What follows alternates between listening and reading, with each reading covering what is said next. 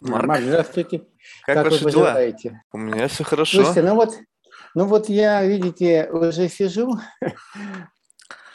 Давайте начнем. Так, ну, Марк, я, да, я в вашем распоряжении, хорошо. Угу. Представьте, пожалуйста, в двух словах, кто вы и чем вы занимаетесь? Ну, по образованию я медицинский психолог, или, как на Западе говорят, клинический психолог. Я закончил Ленинградский государственный университет. У меня такая, у меня есть история, которая всякий раз, когда я вспоминаю про э, свое образование, ну, про учебу в университете, она так или иначе всплывает, ну, видимо, там еще энергия есть, а она такая не очень приятная. А, я просто хорошо учился и был таким активным студентом, командиром отрядов студенческих. И ко мне очень хорошо относился ныне покойный, он в этом году умер, а, Альберт Александрович Крылов, декан. Ну и на тот момент он был вторым психологом в стране. Вот. И он хотел меня оставить на факультете. Вот. Но не смог. Просто я знал, что он хочет, он мне об этом говорил. Для меня это было ну, почти решенным вопросом. А, вот. Но в какой-то момент, э, однажды, уже под, под, под, э, ближе к окончанию, он меня позвал, видно было, что э, он испытывает какие-то дискомфорт и неудобства, и сказал, что вот, знаете, к сожалению, я не могу вот вас оставить, у нас забрали ставку, но на самом деле причина была другая, в моем пятом пункте. Вот, а, и я, а, а у меня было такое, ну, такие виды на будущее, мои собственные какие-то представления и фантазии, что я останусь на факультете, тогда это было очень престижно, защищусь, буду преподавать и, и так далее. Вот, тем более, что на тот момент э, психологов готовили э, в трех университетах э, в Советском Союзе, ну, по сути дела, в двух, и только-только открылся в Ярославле факультет – Москва, Ленинград, вот, и готовили нас, конечно, не к практике, а к академической деятельности, либо наука, либо преподавание. Вот, и таким образом э, я оказался, ну, в общем, без, без такой чет, четкого понимания, где я буду, потому что тогда ведь распределяли, и он мне сказал, что единственное, что я могу для вас сделать, это вы никуда не поедете. Я, так, как бы вы останетесь в, э, в Ленинграде. Но для этого нужно было искать работу, я стал ее искать. В общем, какими-то сложными там тоже было так, так все, знаете, там одна из историй была такая, значит, какой-то научно-исследовательский юридический институт, я прихожу туда, разговариваю с директором института, он меня слушает и говорит, слушайте, вы мне нравитесь, знаете, я, пожалуй, как бы в Москву тут собираюсь, я, наверное, ставку пробью. А, как ваше, значит, фамилия, отчество? Так было у меня много раз. В общем, вот. И в результате я оказался в клинике, из которой только что тоже такая история, э, такой знаменитый и замечательный специалист, профессионал, собственно, который в России, а, если, если э, вот в нашем интервью таким историям есть место, то э, я... Есть ли место для любых историй? Вот, э, значит, он, он умер тоже, к сожалению. Мурзенко его фамилия, Владислав. Я забыл, к сожалению, его отчество. Вот. Он работал на девятом отделении Института Бехтерева, такое отделение клиника неврозов, и ей руководил Борис Дмитриевич Кровосарский.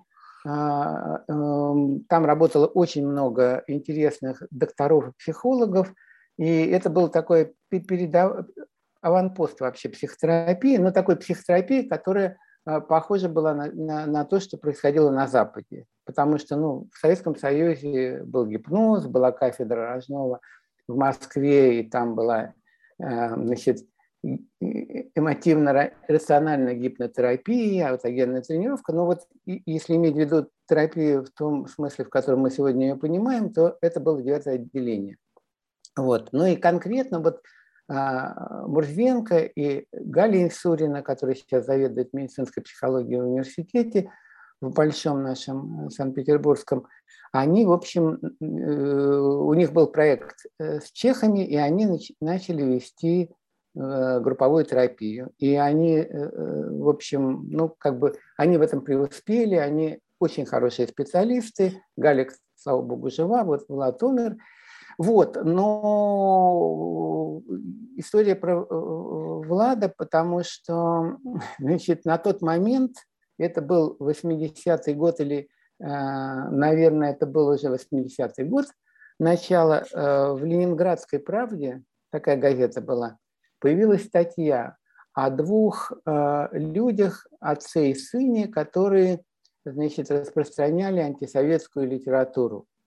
И там э, в этой статье в основном было написано про них, но дальше был такой вопрос задан, значит, корреспондентам самому себе, и он же, корреспондент на него отвечал, а кто же вообще читал эту литературу? И там был длинный список людей, которые читал, и в этот список попал Влад Мурзенко.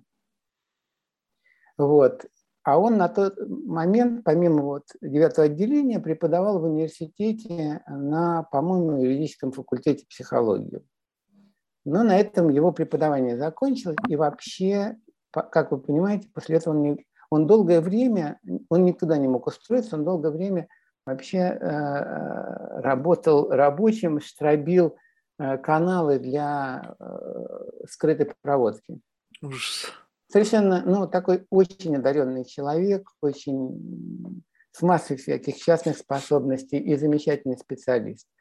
Вот, его место освободилось, и один мой знакомый, э, тоже который преподавал, на факультете преподавал, но в основном, основное место работы было, у него было в больнице. И он на это место пошел работать.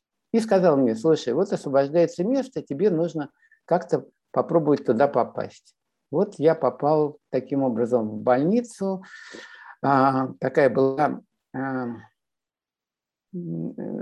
она называлась городской наркологический диспансер, но несмотря на название, это была очень большая больница, объединение, куда входила наркология и куда входила клиника неврозов городская на 15 линии. Вот. И э, главным врачом Э, этого объединения или вот этого городского онкологического диспансера была главный психиатр города, ну, главный специалист, что называется.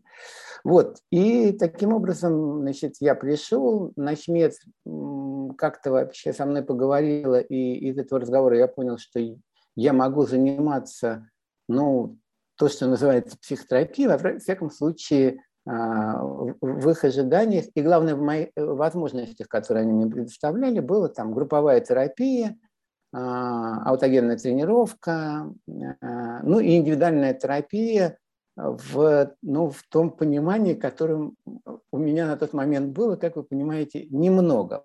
Кстати говоря, в основном от лекций, которые читал Влад, когда мы учились, и, э, наверное, от, от чтения самоиздатовских книг, которые иногда, например, там Эриксона «Новые техники э, гипноза», я помню, она там ну, в перепечатке была так, страниц 600, мне ее дали на два дня. Вот, вот так мы обменивались книгами. Вот, и э, я начал там работать, и как-то это было, мне было очень, это, это было ново абсолютно вообще, потому что учили меня э, тому, как собирать данные, тому, как их обрабатывать, там, факторный анализ, корреляционный анализ, как, в общем, э, это, э, э, все, что получается из статистики, как это вообще, ну, как строить гипотезы, как, как, как бы приводить эти гипотезы к какому-то концептуальному оформлению, вот, или как, в общем, преподавать. Ну, и то тоже надо сказать, что хотя педагогика у нас была, но это было, ну, методика преподавания была не самый основной предмет. Особенно для нас, для медицинских психологов, которые три года из пяти обучения три года учились в институте Бехтерева. У нас прям, мы прям на базе а, там учились и слушали замечательных специалистов, которых а, вещи, которыми они с нами делились, были на кончиках пальцев. Я до сих пор это очень ценю вот, в разных профессиях, особенно в нашей, чтобы э, то, что человек пытается выразить, оно было, происходило из, в общем, его про, такой вот идентичности профессиональной. Вот. Ну вот, и как мог, работал, и там так получилось, что я... Э, наверное, это такое длинное представление, как вы мне сказали. Не-не-не, все нормально. И, и там э, мне ужасно повезло, э, если вообще ужасно слово подходит к, к этому контексту. В какой-то момент э, человек, который был ночмедом, э, было два ночмеда. Одна, которая, вот, с которой я собеседовал, и которая была ночмедом в клинике неврозов – а Гапонова ее фамилия, э, Вера Дмитриевна, по-моему, ее звали, если я правильно помню. А второй был Валерий Аркадьевич Кабанов, который вот в наркологии, который, вот там, где было большее количество коек. И он, а, значит, там структура была такая, вот клиника неврозов, потом была клиника на пятой линии, а, там было, я сейчас не помню, но там было 10 отделение, может быть, их было 10, но, может быть, э, э, номера отделений соответствовали нумерации. Вот. Но достаточно большая клиника была. А, и были э, такие районные диспансеры наркологические. Или нет, они не так назывались, они назывались кабинеты районные, и та, ими заведовали как бы районные, не как бы, а районные наркологи. И вот в один из дней а, Валерий Аркадьевич мне сказал, что я хочу вас познакомить а, с докторами, которые работают в московском районе. И, и я встретился с двумя людьми, с Сашей Батхиным и Женей Падова. Они э, два врача, которые работали в московском районе. Саша был как раз заведующим кабинетом или вот так называемым районным наркологом. Вот. И это, в общем, на самом деле э, такой, открылся такой целый, целый путь эм, для моего профессионального развития, становления и дальнейшего вообще движения в профессии, потому что я стал на полставки приезжать туда, мы с Сашей стали э, пробовать вести психотерапию, а, была методичка, которую разработала группа а, из Института Бехтерева, группа психотерапии алкоголизма под руководством Гузикова Бориса Михайловича. Вот, там имена не помню, фамилии помню, был Зобнев такой, Владимир, по-моему, и э, Мироян, два психолога, которые работали с Борисом Михайловичем.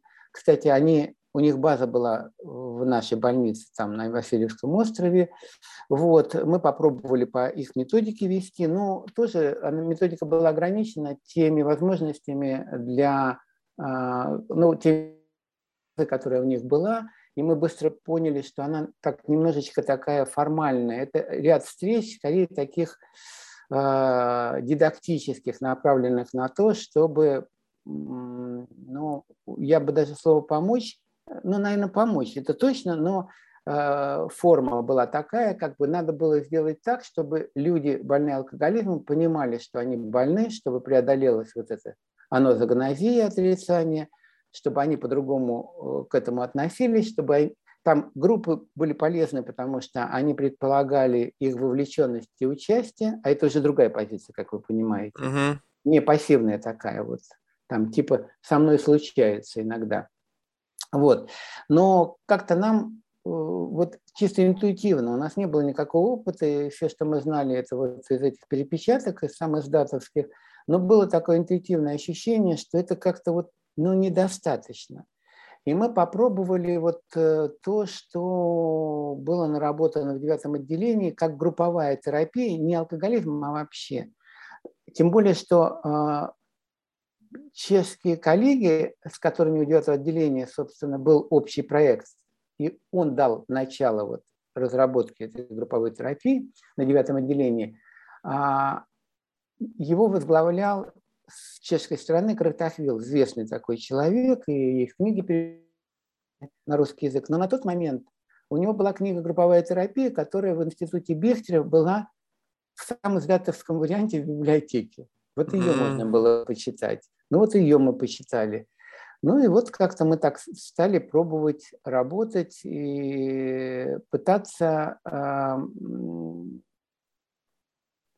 э, ну, у нас было одно наблюдение. что вот те, кто перестают употреблять алкоголь, а, не перестают эм, быть эм, по своей психологической структуре, по реакциям, по поведению, по мироощущению алкоголиками. И мы подумали, что если помочь им как-то менять вот это мироощущение, то тогда у них есть а, больше шансов на то, чтобы не употреблять алкоголь. Это единственный э, для больных алкоголизмом способ жить ну, полноценную жизнь в той мере, в которой у каждого вообще есть, предоставляются возможности и внутренние, и внешние. Вот, и таким образом мы как-то все глубже, глубже погружались в психотерапию, потом, ну, в общем, потом у нас в отделении, поскольку Саша руководил, и там оно расширилось, возникло пространство, в котором можно было собираться, мы стали приглашать коллег, э, которые э, интересовались, работали в этой области, в области психотерапии, интересовались, было немного в отличие от сегодняшнего дня. Ну, то есть, в общем, круг, их круг был ограничен, знаете, как говорят. Вот, и мы раз в месяц собирались и проводили очень много времени на том, что мы называли балентовской группой, тоже прочитав это в сборнике, который был напечатан в Грузии после конференции по бессознательному. Там была статья Балента. Вот как понимали, мы так ее и проводили. Э, по-моему, мы собирались в 6 часов вечера, иногда заканчивали в первом часу ночи. Серьезно? Да, вот. Потом, а, значит, э, да, и э, постепенно я вообще перешел, вот в московском районе стал работать.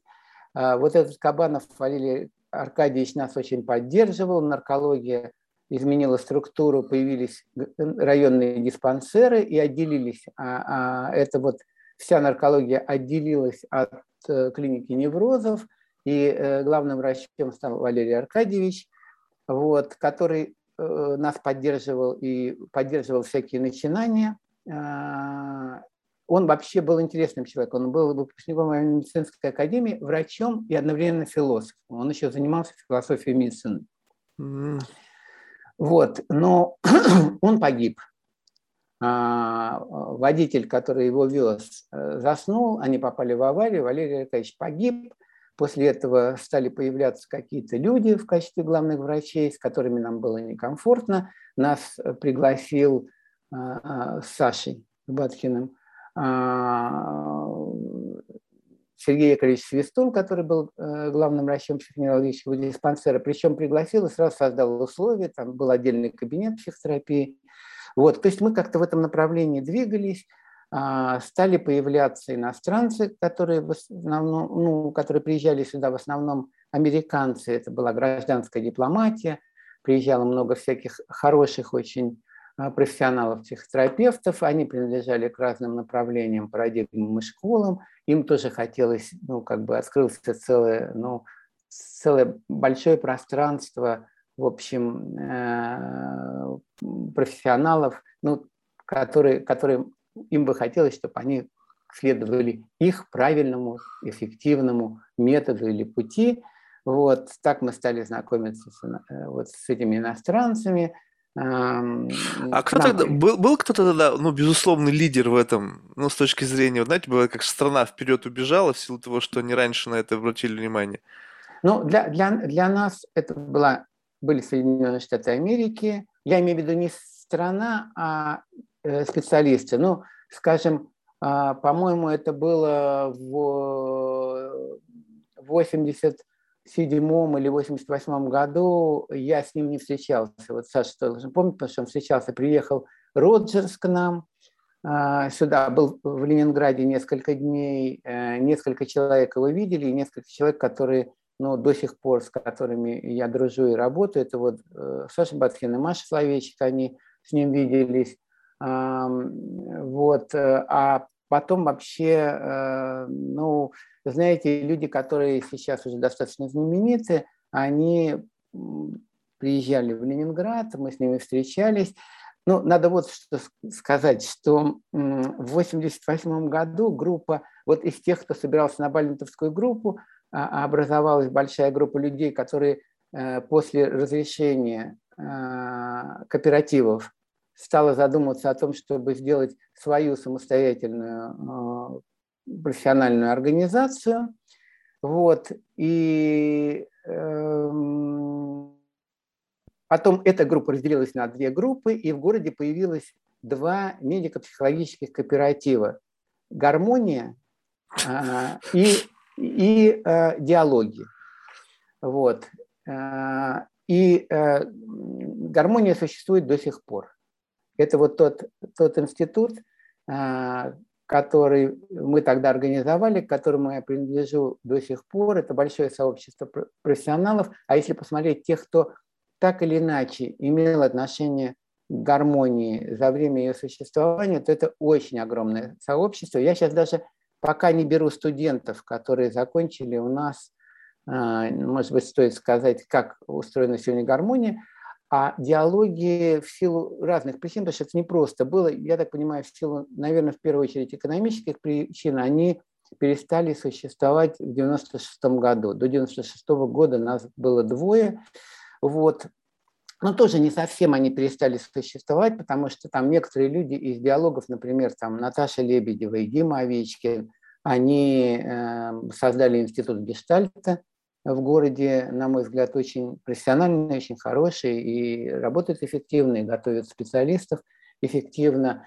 Потом сам а, Александр Полей, он а, ведет свою программу в Иматоне и тоже очень успешно. Вот они, они из диалогов. А, кстати, Влад Мурзенко тоже там был. А, в диалогах. Вот. Ну а мы значит, сделали гармонию, и основная цель была работать так, как мы уже, ну, как исходя из нашего, нашей, нашей позиции, а, я скажу, и ценностей, и э, уже в соответствии с теми какими-то ну, навыками, умениями, э, которые мы получали от западных своих коллег, как я сказал, высокопрофессиональных. А если говорить о принципах, они до сих пор остаются. Значит, в чем была наша проблема и сложность, когда мы работали а, в диспансере наркологическом, а, в, уже в психиатрии, вот у Сергея Яковлевича было легче, он нам вообще сделал отдельный кабинет, он, э, мы не, не носили халатов белых, мы не пугали клиентов – своих э, этими атрибутами. Вот. Но, э, значит, про сложность два слова. Дело все в том, что, понимаете, главным специалистом, в кавычках, а, в государственных учреждениях был главный врач. А он, ну, как я вам говорил, у нас главным врачом вот в наркологии был главный специалист города, главный психиатр города. Понятно, человек очень тесно связанный с властными структурами, а на тот момент э, самая большая власть была у партии. То есть можно сказать, что она была проводником. Она была хорошим организатором на самом деле, но она была не свободным человеком, безусловно. Но по, по должности она себя отождествляла э, с главным специалистом и вот в том пространстве, в котором мы работали. При том, что она, в общем, но с людьми-то не работала, понимаете? У нее не было практики. Административный функционал больше. Да, но а, ее указания, которые могли вообще происходить и издалека, они определ, определяли и то, что мог или не мог делать специалист. Таким образом, получалось, что к нам приходили люди, которые было трудно, тяжело, они мучились и даже страдали, я бы сказал, а мы должны были в первую очередь реагировать не на то, что им нужно, а то, что от нас требует наше руководство. Ну, это такая так система строилась. Я думаю, что ну, она была очень ярко выражена в Советском Союзе, но она, наверное, существует и не только в нашей стране, существовала в нашей стране. Насколько сейчас она присутствует, я не могу сказать, я давно не работаю. А можете конкретный пример привести? Просто не совсем понял. То есть, ну, человек больно страдает, а вы ему что взамен? Ну, понимаете... А, Где были эти, эти вот границы того, что вы могли делать? Что было вот этой красной линией?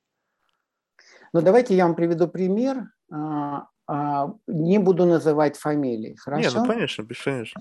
Ну, в, какой, в какой-то момент еще работая в, большой, в большом объединении, а, я стал заниматься гипнозом. Угу. Я не, это, это было от ограниченности, а не от того, что я полагал, что это эффективно, а от моей профессиональной тогда ограниченности как в общем в знаниях, так и, и в навыках, умениях, и в каком-то постижении сути вообще того, с чем я имею дело. Вот, ну вот так. А, и э, вы понимаете, что такое гипноз. Это, да, но у меня был специальный кабинет, в нем на тот момент это были там 80, я не знаю, четвертый год, положим, третий, может быть. Там были, э, насколько это было возможно, всякие технические э, возможности. Например, там был регулятор света такой, я забыл, как это называется, который позволял медленно э, приглушать свет в помещении. Угу. И вот, значит, кресла, на них, в них сидят люди, я, ну, скажем так, я произношу с определенным ритмом, с, определен, с определенным тембром голоса, ну, таким искусственным немножко, какие-то формулы внушения, там, типа того, что... Ну, все зависит от того этапа, в, который, в котором мы с ними находились в данный момент, ну, что-нибудь типа того, что вот, там, все, все окружающее далеко и безразлично, вы, вы слышите только мой голос. Ну, понимаете, да? Uh-huh, uh-huh. Ну, гипноз на этом построен. Там несложные психологические механизмы, которые э, определяют то, что человек, который сейчас, в общем, э, в этой процедуре находится, ну, в этом методе находится, он, его сознание должно быть сужено до границ восприятия только значит, того, что происходит от психотерапевта, uh-huh. без какой-либо критики. А для, для этого соответствующая обстановочная ориентация, как я сказал, свет, голос, там, в общем, предварительные какие-то инструкции. И вот это уже как бы развернутый процесс, да, представляете? Uh-huh. В этот момент я сижу спиной к двери, за моей спиной дверь, Передо мной, значит, ну вот несколько рядов кресел с людьми, которые погружаются ну, в измененное состояние сознания. То есть это еще и групповой гипноз? Это групповой, да, это групповой. И вот открывай, и вдруг открывается дверь, а на дверях было, ну, тоже так все это было как-то на тот момент по возможностям, было написано «не входить, идет гипноз». Там даже почему-то на, двери, на, на двери, я сейчас не помню, но это вполне вероятно от нас самих происходило, э, висел такой э, на, на э, фанерке знак инь-янь. Красиво, красиво выполненный. Ну, то есть как-то это привлекало внимание. То есть не увидеть, что идет гипноз, нельзя было. Но тем не менее дверь открывается. Понятно, что это вызывает у меня ответную реакцию, потому что ну, это неожиданно и не может быть. Я поворачиваюсь, в дверях стоит, значит, ну, такое официальное лицо вот медицины в белом халате, и с ним, значит, целая свора людей в белых халатах, ну, там, нянечки, медсестры, которые я знаю, э, в общем, всегда как бы вокруг. Тогда не, не охрана и там секретари, референты были, а вот такие люди были, ну, в медицине, во всяком случае я э, поворачиваюсь и в недоумении э, показываю, что здесь, но вижу, что лицо официального лица просто суровеет, если так можно выразиться. А, так, значит, а, а, оно меняет цвет, становится багровым, видно, что человек разозлился, и, и он, в общем, готов сейчас много чего сказать, но, видимо, что-то его остановило, они уходят, дверь закрывается, все. В общем, нонсенс. В общем, ну, как бы такого быть не может, да? Тем не менее, а, в организации, в которой я на тот момент работал, каждую неделю проводились собрания. А, собирали на то, что сейчас называется митинг, врачей, психологов, которые там работали. И вот на этом митинге человек, который ведет митинг, руководитель, рассказывает про то, какие у нас недостатки, и в какой-то момент, распаляясь, говорит, а, кро... а, а еще у нас, в общем, произошел ужасный инцидент. Официальное лицо посетило одно, одно из наших отделений. И что вы думаете? Ладно, пациенты не встали, тогда же специалист не, не стал, не поприветствовал. То, то есть, понимаете, а, что являлось приоритетом? Вот это я имею в виду. Ну, вы дальше может, ну, историй таких много. Я думаю, что и, и я мог бы вам рассказать таких историй, и коллеги могли бы рассказать такие истории. И, в общем, на, как вы понимаете, ой, ну, была, например, такая история. Она, значит, мы, как я говорил, с, с Сашей Батхиным, да, вели группы. А, Саша а, я благодаря Саше очень многому научился и до сих пор продолжаю как бы учиться не только профессионально, но и по-человечески очень. Это мой лучший друг и очень близкий мне человек. Вот. Но он был э, руководителем, он был, ну, можно сказать, что он был главным наркологом района. Он действительно он был как бы главным врачом какого-то медицинского учреждения, немаленького, надо сказать. Он так не назывался, но он был так, по сути дела, может быть, и назывался, я сейчас не помню. Но неважно. Вот мы, мы вели с ним группы. Э, это, мы были энтузиасты. Я не хочу рассказывать много как раз об этом, потому что это ну, целая огромная история, потому что мы были очень преданы тому, что мы делали. Мы по-настоящему, мы читали книжки не для того, чтобы быть умными и показать, как мы много знаем, я имею в виду вот издате, а потому что мы хотели как-то быть э, более эффективными в своей работе.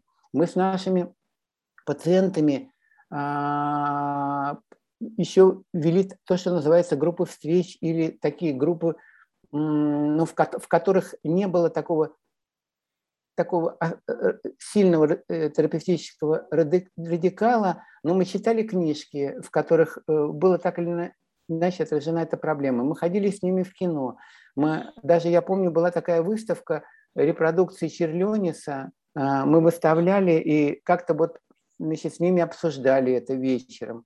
А, э, надо сказать, что не мы одни. Был еще доктор такой Семенов, вот я упоминал Женю Падву, вот. но тем не менее, как бы это было все нацелено на то, чтобы насколько возможнее, эффективнее помогать этим людям выкарабкаться у мног... а многие были из ямы, в которой они оказались. Некоторые люди были, ну, наши, те, которые, с которыми мы имели дело, фантастически одаренными людьми, но они уже все теряли и были там на грани утраты совсем всего, понимаете? Вот.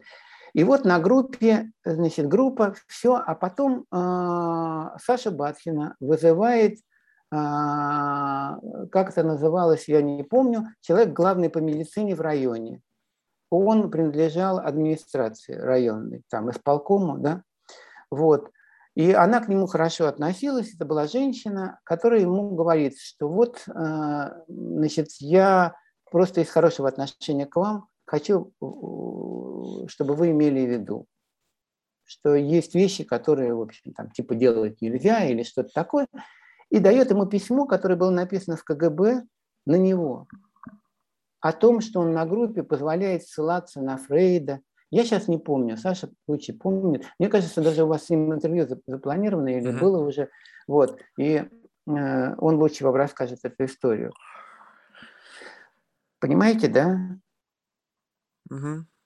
Вот э, как это то есть э, э, носителем этого были не только главные врачи, но это было в воздухе. Э, ну, Павлика Морозова все помнят. Mm.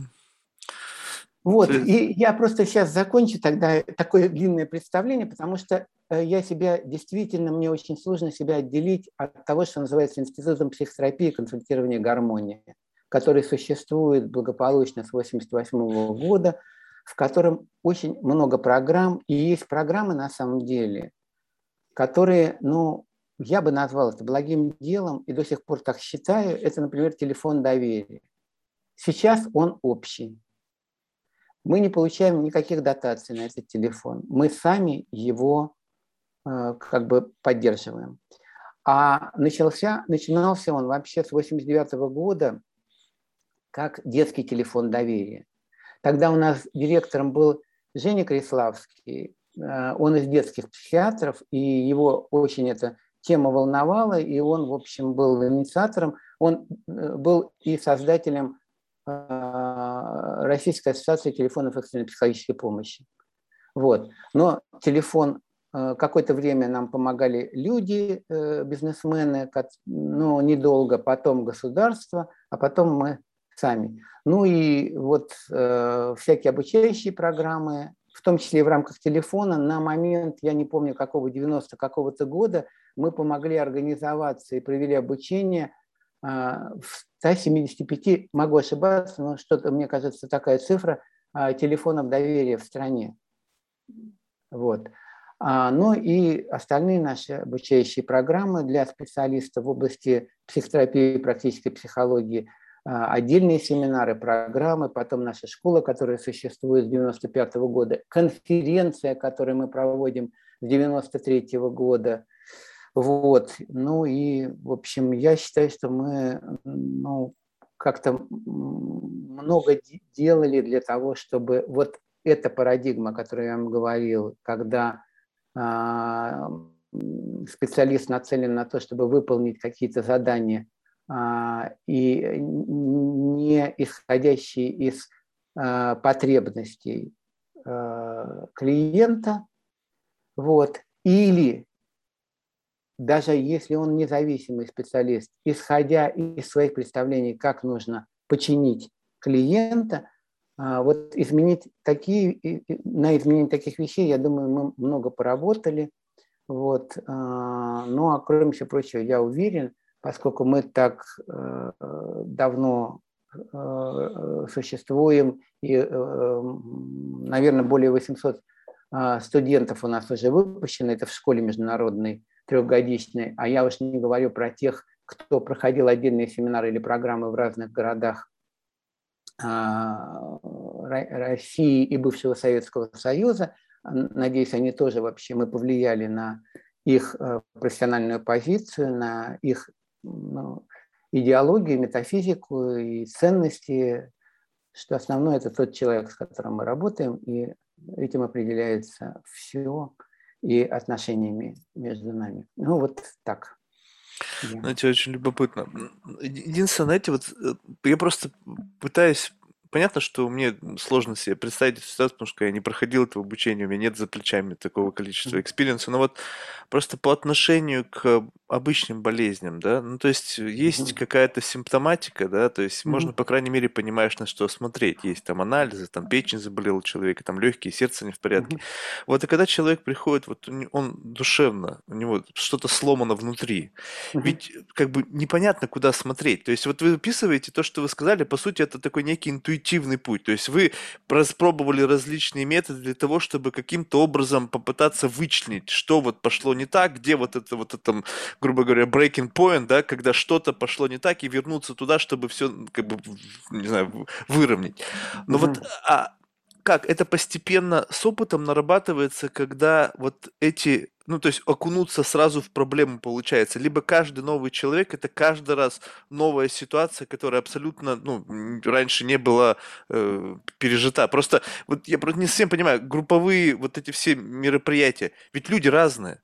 То есть используется какая-то методология, э, которая так или иначе каким-то образом позволяет вычленять проблемы у людей с разным бэкграундом, с разным, грубо говоря, набором и комплексом проблем. То есть это же не одна, как правило, проблема, там может быть целый пучок проблем, который сплетается. Вот как с, с годами, вот получается так вот, что видишь человека и сразу более-менее понятно, откуда проистекают вот корни проблемы?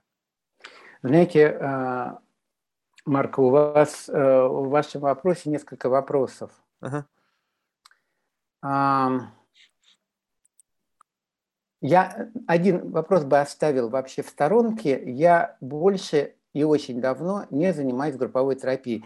Ну, так можно сказать, я веду э, занятие со студентами, и это в группе, и так или иначе там бывает динамика, и с ней нужно как-то совладать так, чтобы э, ну, ре, реализовывать учебные задачи. Поэтому, ну, не совсем так, но я бы этот вопрос оставил, ну, может быть, я пару слов скажу, если вы захотите.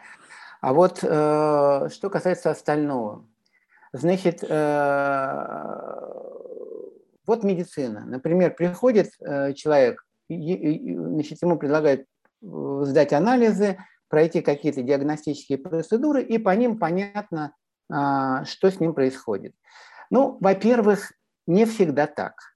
Ну да. Вот, например, я столкнулся, у меня сейчас проблемы со спиной, и э, не, е, причем прям доказательные э, есть э, диагностические э, у меня материалы, например, МРТ, и по нему видят вот все то, что видят. А вот часть врачей говорит, а мы когда смотрим не на МРТ, а вот когда мы вас там трогаем, щупаем, колем, а, э, придаем какие-то позиции вашим ногам, не получается этой симптоматики. Симптоматика другая. Вот даже здесь. И поэтому они говорят, это скорее всего вот это. А вот это, значит, и предлагает метод. Проводит процедуры. Не действует. Они говорят, значит, не это. Так вот, э, все не так просто и в медицине, как кажется. Что касается... Не, но в медицине это исключение из правил, а мне кажется, в вашей специальности каждый кейс такой. А, в нашей специальности первое, что я как раз хотел сказать, это вот на ваш вопрос, или это всегда разное, всегда разное. Более того, Сейчас пока не буду раскрывать это, ладно, чтобы не растекаться э, мысли по древу. Просто каждый ваш вопрос, и он затрагивает очень большую часть опыта и, и может вылиться в очень длинные большие рассуждения. Каждый раз, каждый клиент – это уникальный случай. Более того, и мы этому учим наших студентов, даже тот клиент, с которым вы давно работаете – и вам кажется, что вы хорошо себе его знаете и чувствуете. Если вы будете исходить, встречать его сегодня, только исходя из того, как вы его представляете, чувствуете, исходя в общем из некой, некой истории, картины этого человека, вы сделаете ошибку. Вы что-то проглядите. То есть нужно каждый раз как будто бы чистого листа, как будто бы это новая встреча. И это не, не мы придумали, это написано в книжках, э, в хороших книжках по психотерапии, это уже есть. Вот. Значит, это вот что касается этого вопроса. Если вернуться к тому, э, ну, то, что вы назвали проблемой. Понятно, что человек от хорошей жизни не приходит. Что-то не так он испытывает дискомфорт. Как выражается дискомфорт? Ну, по-разному, вплоть до каких-то сильных страданий. Правда? Угу. И человек ищет помощь. И а, ну, давайте я вот, чтобы я приведу вам пример конкретный. Он очень давний.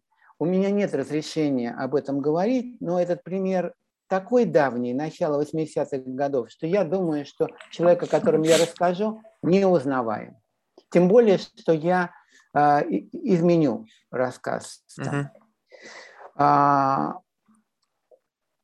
значит, приходит, э, нет, приводят молодую женщину. А у нее э, такой порез, сейчас точно не помню, а, одной ноги или двух ног, что она, в принципе, ну, боится, что она упадет. А, она а, дочь очень крупного руководителя городского, то есть очень крупного. Поэтому перед приходом ко мне она прошла все возможные диагностические процедуры, которые э, присутствовали на тот момент в медицине. Все. И, как вы понимаете, по возможностям, которые были у семьи, посетила самых э, профессиональных специалистов в тех областях, которые предполага... в которых предполагалось ее нарушение существует. Ну, как, нарушение вот, или болезнь, которые, э, вероятно, болезни, которые у нее могут быть, вот а, она обращалась к специалистам в этих областях, самым, ну, скажем, выдающимся. И они все оказались бессильны ей помочь, в первую очередь потому, что они не находили проблем в их области. То есть, ну, как врачи, они не находили каких-то поломок, причин и механизмов, понятных им, которые бы объясняли то, что с ней происходит. И в итоге, ну, они сказали, слушайте, может, вам там, психологу на тот момент, значит, психолог, к нему, ему нельзя было атрибутировать психотерапию. Ну, это была, это тоже история интересная, но я сейчас ее касаться не буду. Вот, таким образом, я встретился с этим человеком. Этот человек рассказывает историю. Ну, о том, как вообще это произошло, что случилось. И, а, значит, а, все хорошо. А, она и брат в семье никогда не знали никаких э, ограничений.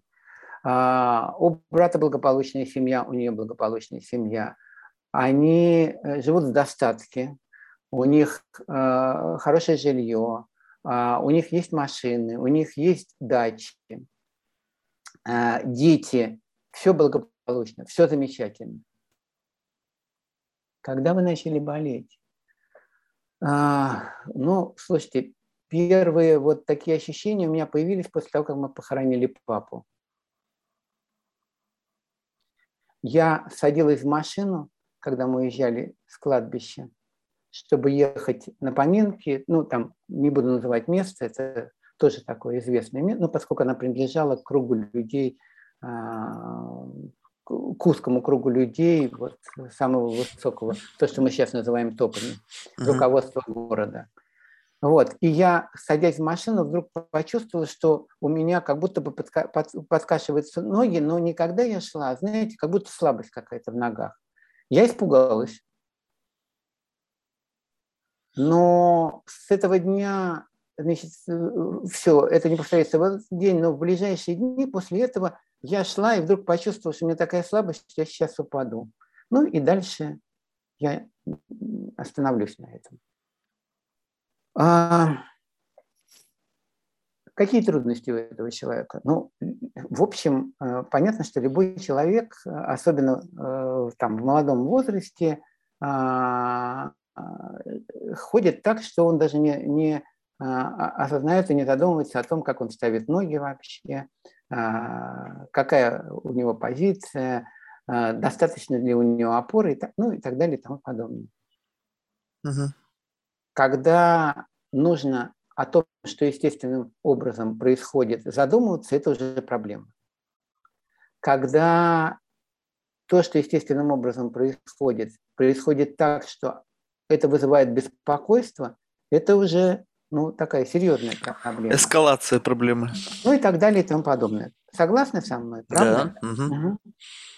Вот, казалось бы, если иметь в виду, что Психотерапия нацелена на помощь людям в том, чтобы а, а, становиться более автономными, опираться на себя, видеть возможности в своей жизни с теми ограничениями, которые в жизни каждого человека присутствуют в большей и меньшей степени.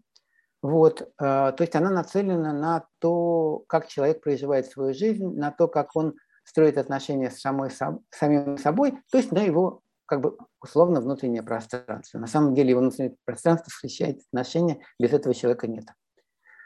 Без отношений с другими. Но тем не менее. Ну, конечно, вы как специалист тоже пытаетесь понять, насколько вот мы как бы мы это называем так психотерапевтическим диагнозом. Слово диагноз нам не нравится, оно как бы а, отправляет к диагностической решетке, которая очень часто присутствует у врачей, психиатров, и которые, которые являются определяющим в том, как они смотрят на человека через решетку. Поэтому мы не любим это слово. Но назовем это видением. Так вот, это видение, оно определяется тем понятностью того, что происходит с человеком. То есть, другими словами, какова его трудность, ситуации, в которой возникла эта трудность, и личными особенностями этого человека. Если это есть психологически понятная связь между этими тремя факторами, то это, скорее всего, проблема психологическая. Ну и понятно, что ситуацию я вам нарисовал, ее жалобы, ну ее трудности понятны, да? Теперь возникает вопрос про ее личностную структуру. Ну, нужно, вы не волшебник, и это я одновременно отвечаю на другой вопрос. Насчет того, что вот с опытом интуиция развивается, и мы как бы видим проблемы. Мы, специалисты. Вот я исхожу из того, и мои коллеги и друзья из этого исходят, и студентов мы этому учим. Нам не дано непосредственно заглянуть внутрь другого человека и непосредственно отразить то, что внутри человека происходит. Мы можем только быть внимательными, слушать не только ушами, видеть побольше, чем просто мы видим, открыть, открываться всеми своими возможностями, в том числе и чувствами, воспринимать другого человека и строить какие-то видения, предположения. Все. Как на самом деле знает только этот человек. И чтобы как-то ответить на вопрос, соответствует это, не соответствует, спросите человека. Выразите свое видение и спросите, как это для него. И он вам скажет, нет, это вообще никак не попадает. Или он скажет, да, спасибо, вы даже мне помогли увидеть, точнее, именно так. Вот прямо чувствую, что прямо резонирует. Mm. Или как, или как э, э, там Felt Sense написано, Гендлин такой был преподаватель в Чикагском университете. Это как бы так, такое ощущение переживаемого смысла, то есть как будто вот человек так схватывает. Вот, какая же структура личностная? Ну вот нужно слушать и познакомиться. И человек рассказывает, что вообще по жизни она, как, впрочем, его брат, но брата я никогда не видел и не знаю вообще, она, в общем, ну, всегда опиралась на отца. И это была такая не внешняя даже опора, это превратилось в такую интернализованную опору внутри. Mm. То есть, как бы то, что я есть, это как бы, ну, центром этого, да, является, ну, в переживании. Я сейчас пытаюсь словами... Я понимаю, я понимаю, да. Нечто, что гораздо сложнее, в общем, ну, вот как по природе своей. Ну вот, она потеряла опору. То есть сходятся, правда, вот, угу. вот эти три фактора. Значит, то, что с ней случилось, сложности ее ситуация и а, ее мироощущение, переживание себя, картины себя в мире. Любопытно. Вот. И тогда получается, Марк, что вот отвечая на ваш вопрос, да, вот так, но дальше из этого не проистекает, что тогда нужно взять вот этот инструмент и вот так вот с ней работать и ее, извиняюсь за э, ударение, подчинять. Нет, дальше все сложнее. Угу. А как, как? Вот, ну, окей, то есть вот условно удалось, во-первых, очень любопытно, как формируется ваше видение. Ну, то есть вот вы сказали, что э, вы прослушали внимательно, потом озвучили свое видение проблемы. Mm-hmm. Когда это не попало, Следующий вариант, он на чем основывается? Вот эти вот видения, это же тоже, по сути, они, во-первых, должны на чем-то основываться. Ну, понятно, что вам скармливают информацию непосредственно клиент, да? Он говорит, вот у меня это началось, попытаться это все увязать, и попал, не попал. Следующий вариант, следующий вариант. Вот эти видения, они как строятся? Ну, ну вот смотрите, вот то, о котором я сейчас сказал, вам понятно, правда? Да, И как оно построено, тоже понятно, да? Вполне. Но, но здесь э, ведь это самое начало. Не я определяю, куда мы пойдем. И, и это тоже очень... Здесь очень много нюансов, отличных а, от, например, традиционного представления а, о медицине, скажем.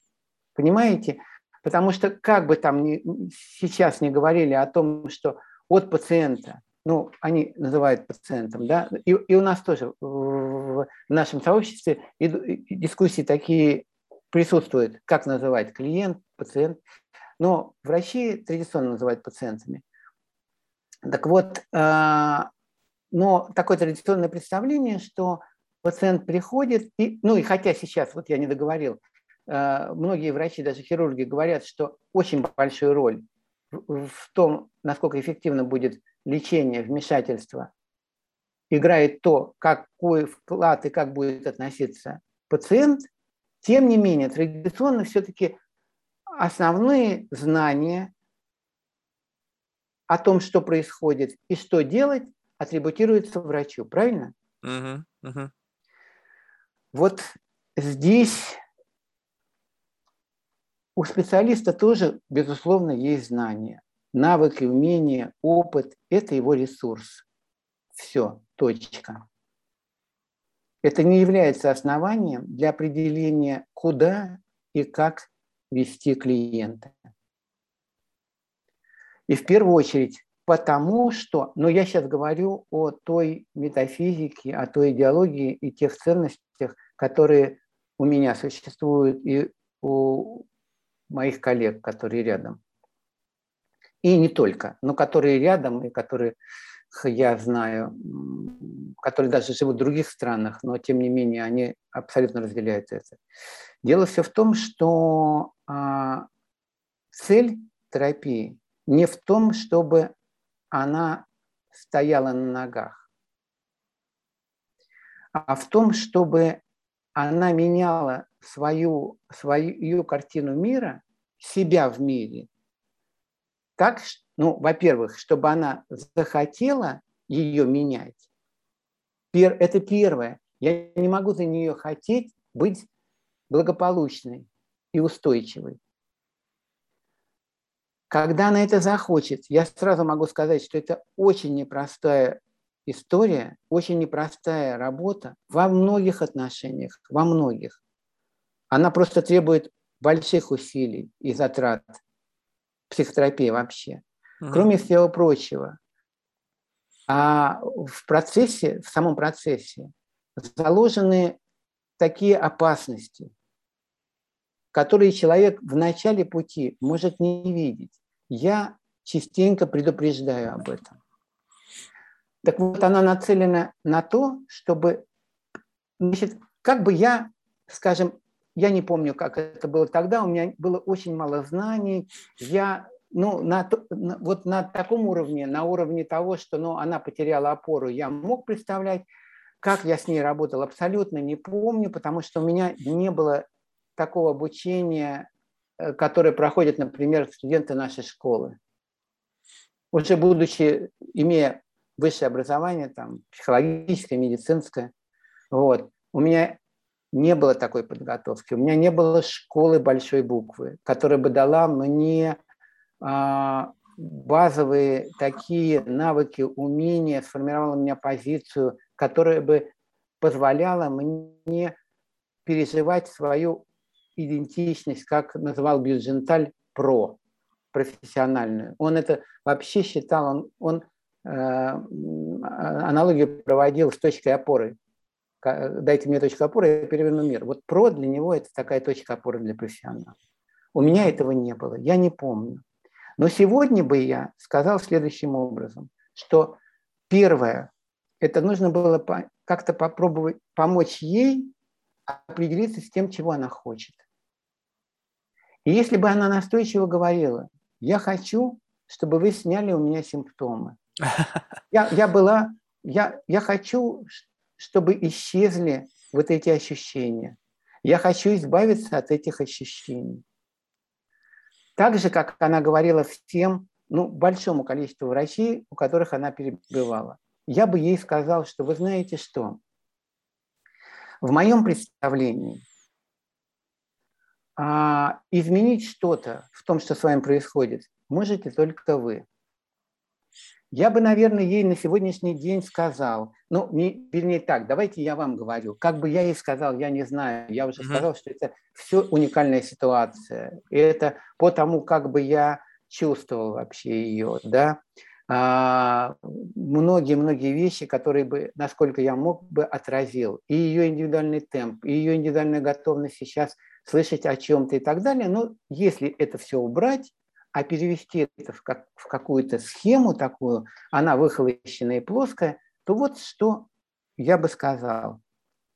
Итак, а, значит, а, на мой взгляд, то, что с вами происходит, может быть вашим индивидуальным стилем реагирования на вашу жизнь, на то, что происходит в вашей жизни. То есть это, это, это что-то, что вы сами в какой-то, ну не в какой-то степени, а что как бы вы сами делаете. Поэтому, например, убрать эту симптоматику, как это можно было бы, наверное, с помощью гипноза, или э, откликнуться на запрос э, там, э, чтобы этого не было, это значит а, каким-то образом отрезать часть опыта. Ну, если я ваш клиент, то часть меня, понимаете? Угу. Часть моей энергии. Что, собственно, мы знаем, частенько происходит в индивидуальном пространстве людей. Люди диссоциируют некоторые вещи, которые очень для них болезненны. Живут так, как будто бы их нету. Вот это мой сценарий только что-то появилось, чик, и в какой-то там в черный бокс, пук, и как будто бы и не было никогда.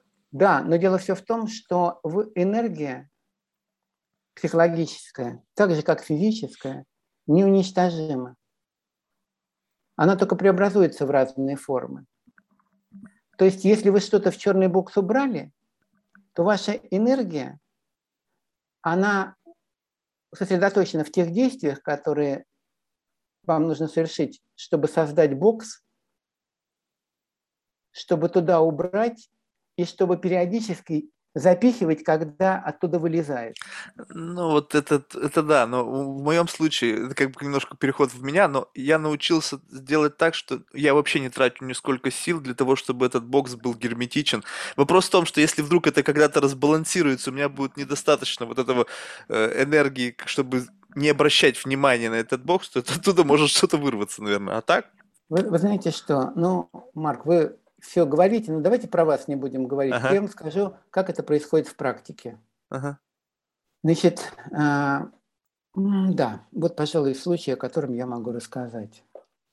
Значит, группа, тоже достаточно давно произошедшая, но я спрашивал у молодого человека разрешение, и тоже даже если бы кто-то попытался узнать, это мало узнаваемо. Значит, э, группа в одном медицинском э, учебном учреждении, э, обучающие в области, ну, скажем, психотерапии определенной. И в группе очень много женщин. По-моему, из там почти большая очень группа, 30 человек, трое мужчин, один из них вообще студент медицинского института. И а, в рамках а, по структуре этого тренинга, а, семинара а, предполагается индивидуальная сессия. Поскольку это происходит в группе, вот вы спрашивали про группу, то группа является гораздо большим ресурсом, чем индивидуальная терапия, потому что в ней много людей, в ней можно получить обратную связь, в ней можно использовать пространство социальное. Мы живем, как я сказал, мы из себя представляем всегда нечто, что в отношениях. Ну, есть даже представление, что от рождения в отношениях. Да. Вот, в этот мир приходим уже. Так вот, и во время сессии актуализируется а, его отношение этого молодого человека со своей мамой. Мама у него медик, и у нее такая медицинская профессия, которая требует такой определенности, четкости и решительности. Но она переносит свои как бы какую-то идентичность вот, профессиональную на материнскую роль в семью. Она очень строгая, очень жесткая и не терпящая возражений и очень диктующая, давящая. Что зачастую а, приводит к тому, что он чувствует себя невидимым, неслышимым, ну, игнорируемым. Поскольку она в своих каких-то решениях и предложениях не ориентируется на него, она как бы не пытается понять его на его месте. Понимаете, да? Uh-huh, uh-huh. Вот в какой-то момент он об этом стал говорить. И, естественно, а, рассказывая мне, а, а, а, а, я попросил конкретику, ну, конкретную ситуацию, где это проявляется, ну, какую-нибудь, которая приходит на первый план его сознания. И он вспомнил э, э, там из недавних была ситуация, то есть она достаточно свежая. Ему для того, чтобы мне рассказать, естественно, нужно вспомнить, ну, то есть включать воображение. И я вижу, по тому, как меняется цвет лица, выражение его глаз, что делают его руки, как движутся его ноги, меняется поза и голос, тембр и там сила голоса. Я понимаю, что с ним что-то начинает происходить, что он, у него много эмоций, в которые сейчас, а, которыми он наполнен, переживая эту ситуацию так, как будто бы он с ней соприкоснулся. А он не как будто бы он с ней соприкоснулся. И я ему задаю вопрос. Скажите, пожалуйста, а что вы чувствуете, когда рассказываете мне об этом, когда вот вспоминаете о том, как это было, как, в общем, она себя вела, как вы себя вели? Говорит, в каком смысле? Я говорю, в прямом. Вот что с вами происходит? Какие эмоции сейчас? Он говорит, эмоции? Да, никаких. Но при этом, знаете, мимика такая, ну, явно совершенно отражающая ну, то, что в народе называется негативными переживаниями. Там, раздражение, злость вообще, обиду. Вот. Угу. Я говорю, ну, поскольку группа, я говорю, вы не против эксперимента? А, я вам расскажу, что я предложу, а вы решаете, э, будем мы это делать или нет, потому что это ваше решение.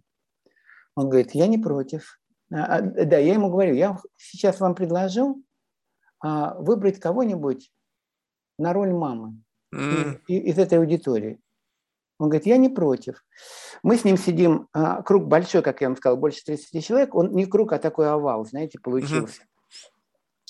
И я ему говорю, вы так не спеша, пожалуйста, оглядите присутствующих здесь женщин и выберите кого-то на роль вашей мамы.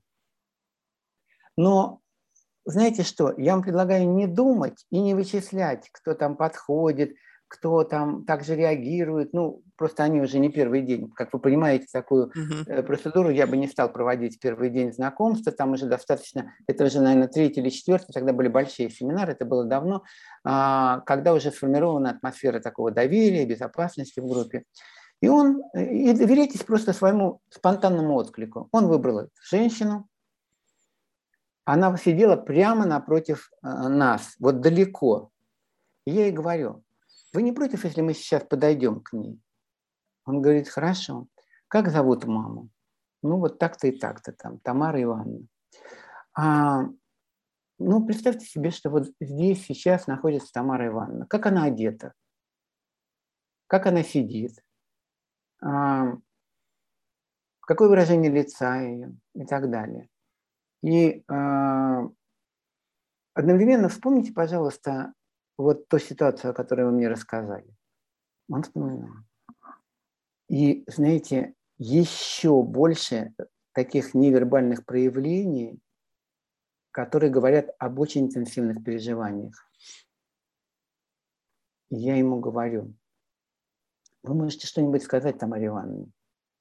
Он начинает тихим голосом так, ну, видно, сдерживая себя, говорит, мам, ты иногда бываешь несправедлива. Ну, и начинается заговаривание такое. Э, вот. Но на глазах уже прямо слезы. То есть обида сильная. А, я ему говорю, а напомните ей, пожалуйста, про вот эту ситуацию, которую вы мне рассказали. Он говорит, вот, например, ты вот там что-то, и, знаете, значит, видно, что он начинает раздражаться и злиться, предположительно. Я, видно по внешним проявлениям, потому что, ну, как бы, вот. И я ему говорю, а что вы чувствуете сейчас по отношению к Тамаре Ивановне?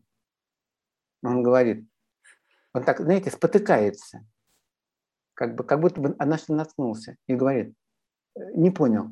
Я говорю, что вы чувствуете, когда вы вспоминаете эту ситуацию, как она себя вела в этой ситуации, Тамара Ивановна, вот, что вы чувствуете? Он говорит, ничего.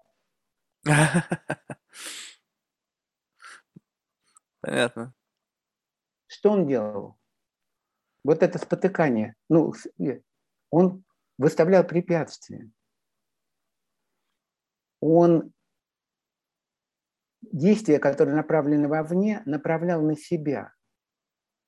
Ну вот, например, там кусание ногтей, да? Или когда я часто вижу, когда э, я спрашиваю, а что бы вы сказали там этому человеку, человек говорит, да не знаю, и закрывает себе рот. Это все действия, которые человек производит. То есть мы можем с вами предполагать, что те реакции, которые возникли у него в момент общения с мамой, где она просто совершила по отношению к нему насилие, ну, не замечая того. Во всяком случае, сейчас это признается как психологическое насилие. И а, у него возникли в ответ на это, которые он подавил, которые он сдержал, подавил, убрал. И когда мама, например, там, ну, это, это я уже просто выдумываю, но часто с этим встречаюсь в разных вариантах, и мама сказала, понимаешь, что я права? Ты понимаешь, что и чем я руководствуюсь вообще? Твоим же благом. Я вот не вижу вообще с твоей стороны понимания. Ты понимаешь? Понимаю. Представляете, как нужно было себя подавить, скрутить балайный рог, чтобы вот так ответить? Вот это я называю теми самыми действиями, о которых я вам сказал, и Видите ли, какая штука? Мы можем с вами предполагать, и это в практике подтверждается, что много раз, совладая со сложной ситуацией таким образом, человек вырабатывает паттерн поведения, который уже автоматически так себя проявляет. А значит, у него эти действия, они уже на автоматизме, как у спортсмена. Значит, эти действия – это навыки, они под, ну, автоматически, они подкреплены энергией, которая в них есть, иначе бы спонтанно он себя не проявлял. И в них содержится энергия. Помогает это ему в более полной реализации себя в этом мире? Нет. Более того, возникает большой вопрос то, что он делает. Я имею в виду сейчас не в отношениях с мамой, а по жизни. Вот а, выборы, которые он делает, направления, в которых он движется, а, действия, которые он совершает в определенных ситуациях, они происходят из него, из его потребностей, которые он четко может выразить как «я хочу». Ну вот если вы меня спросите по опыту, я вам скажу нет. Более того, уже забудем про этого молодого человека, потому что, ну, я как бы, это абстрактная фигура, персонаж, который помогает нам с вами, ну, о чем-то поговорить, ладно? Uh-huh, uh-huh. Факт, что у этого человека все, что я сейчас сказал, все есть. Ну, uh-huh. просто как пример. Что я имею в виду? Я имею в виду, что зачастую люди, с которыми я работаю, они, когда вы спрашиваете, а чего вы хотите, они даже не то, что не знаю, они говорят, да я у меня, знаете, я так вообще никогда не мыслю. Mm. То есть я не знаю, чего я хочу. А некоторые говорят, в этом-то вся проблема. Я не знаю, чего я хочу. И вы знаете, вот когда такое происходит, то это тоже ну, наводит на мысли, поскольку это э, частая история, частая ситуация в, в, ну, в нашей жизни, в нашей человеческой, потому что каждому из нас в большей или меньшей степени это знакомо, а, то я бы сказал, что э, об этом можно думать как о такой распространенной проблеме. А как происходит извлечение информации? Ну, то есть, если, скажем так, с примере с девушкой, который там был по арестам, там было очевидно, да, там была смерть отца, она как-то там что-то, возможно, триггернула, может быть, просто действительно у нее был нервность, какое-то напряжение, может быть, ноги дрогнули, и она это связала, у нее это закрутилось в цепочку. Но там была какая-то такая конкретная причина. Когда эта причина размытая, она может много критериальная, то есть много факторов. Эту причину вот собрать вместе приходится извлекать. И для этого нужно задавать множество вопросов. То есть вы, задавая вопрос, видите, как человек реагирует, и если там, допустим, ноль эмоций, значит, это как бы мимо. Если начинается какая-то реакция, эмоция, цвет кожи, мимика меняется, какие-то действия человек делает, значит, вы понимаете, что вы приближаетесь туда и постепенно собираете набор информации в какую-то такую единую картину.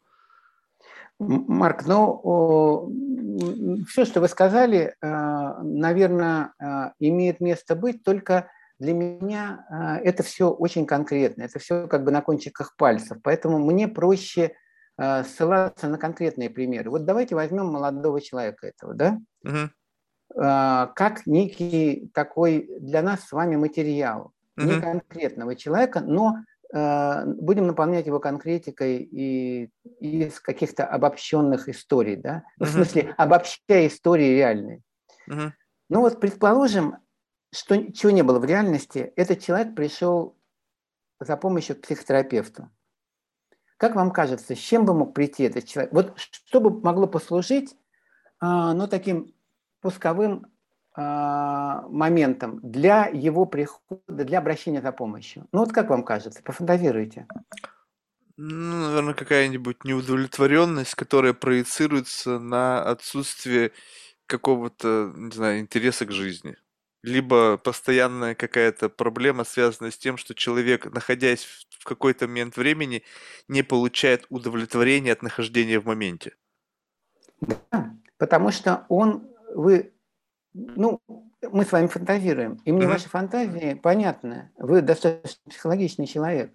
Вы, послушав меня, предположили, mm-hmm. что если, у не, если он приучен отказываться и подавлять свои реакции, то ему трудно в жизни выражать себя. То есть, во-первых, ему он научен изолировать себя от того, что с ним происходит. Это способ совладать с напряжением, которое не возникает в сложных ситуациях. Правильно? Mm-hmm. Потому что это защита. Защиты, они психологически срабатывают тогда, когда возникает конфликт между тем, что я хочу, и тем, что, условно говоря, невозможно. Хочу, но не могу.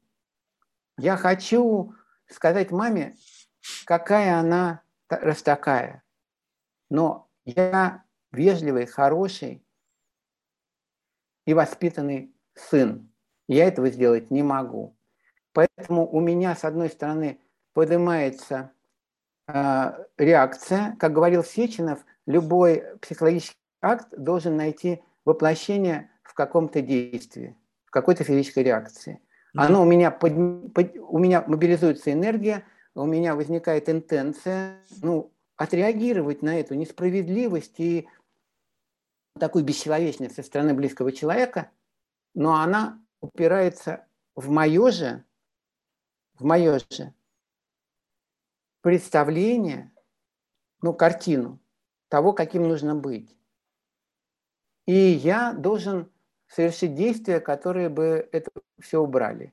Вот это, вот это упирание – это внутренний конфликт, который у меня происходит в процессе моей жизни в данный момент. Uh-huh.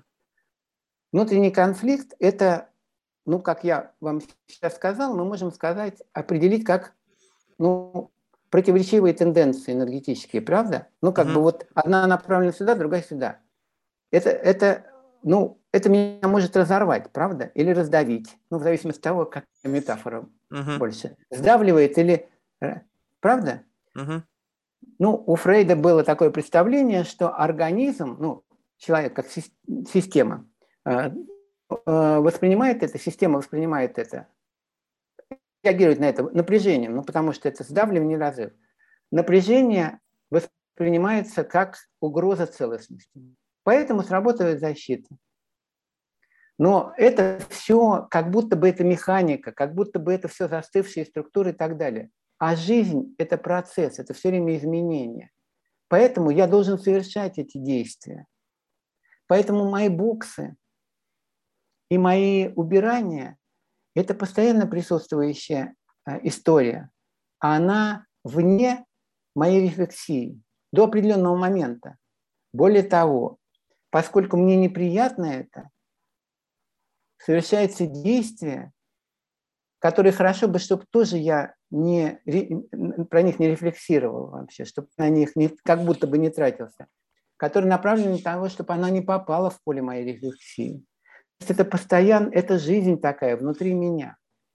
И вот этот человек, естественно, если он так приучен, то, как вы правильно сказали, у него возникнет какое-то ощущение, что я живу там своей жизнью, или у, меня, у всех как-то получается, у меня не получается. Я вообще не знаю, куда я иду и зачем. Вот зачем я, например, поступил в этот университет, на эту специальность. Зачем? Я хотел заниматься совсем другим. Для чего? И сейчас я уже, знаете, настолько растерян и потерян, что я не знаю, чего мне. И, и, и в принципе, вот отношения у меня не складываются. Понимаете, вот у меня были отношения там с очередной девушкой, и она мне сказала, что ты вообще маменькин сынок. И меня это ужасно ранило. И, и все, и, и ушла. Она сказала, что ты а, а я думал, мы поженимся. Она сказала, ты знаешь что, я не хочу жить с человеком, который всегда будет делать и выполнять мамины какие-то предписания. Я не уверена, что ты сможешь меня... Ну, я, я выдумываю, я uh-huh. набрасываю, причем варианты, с которыми я сталкивался. И он придет к вам, и вы его спросите, и что бы вам хотелось? И он скажет, Ой, ну мне бы хотелось быть более каким-то уверенным. И вы будете его слушать. А что вообще, вы спросите, что происходило? А что послужило поводом для прихода? И он, а можете конкретную ситуацию, где это проявляется, привести? И у вас будет формироваться какое-то видение. И вы ему скажете, вы знаете, вот да, уверенность это важно, безусловно. Но э, дело все в том, что вы как будто бы хотите что-то в себе поправить.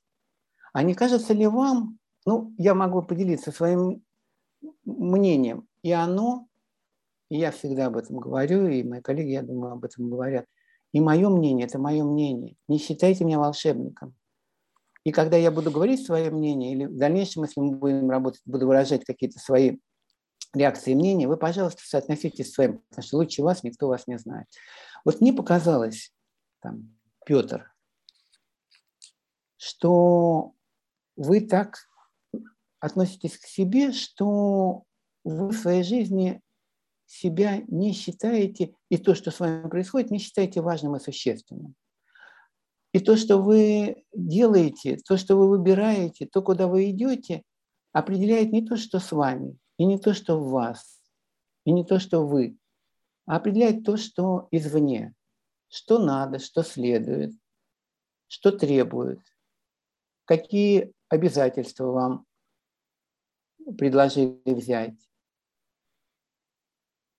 Он говорит, да,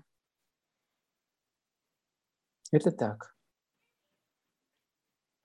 Но не кажется ли вам, Петр, что вот это вот ваше ощущение, что вы потерялись в своей жизни, и что вы идете каким-то не своим путем, что вы как будто бы занимаете не свое место. Это я все тоже набрасываю. Это угу. Часто. Нет, понятно. Может определяться вот этим. Ну, потому что как бы вы пришли в эту жизнь, чтобы быть собой, правда? Все остальные места уже заняты, но это не я придумал фразу. Вот. А получается, что тогда может же такое переживание э, связано с этим? Да. Ну, так вот, а чего бы вы хотели? Ну, а вы могли бы помочь мне как-то менять мои отношения к себе? Мог бы. Только сразу хочу предупредить, что эта работа серьезная, это работа ваша. Я могу вам только помогать в этом. Ну, как опытный проводник. Ну, как специалист, который знает, как быть в тех или иных ситуациях. Но какие ситуации будут, где мы с вами окажемся, я не знаю. Да, я бы хотел. Ну, есть еще один такой очень мне нравящийся ход. Ну, для начала отношений. Начало может быть несколько сессий.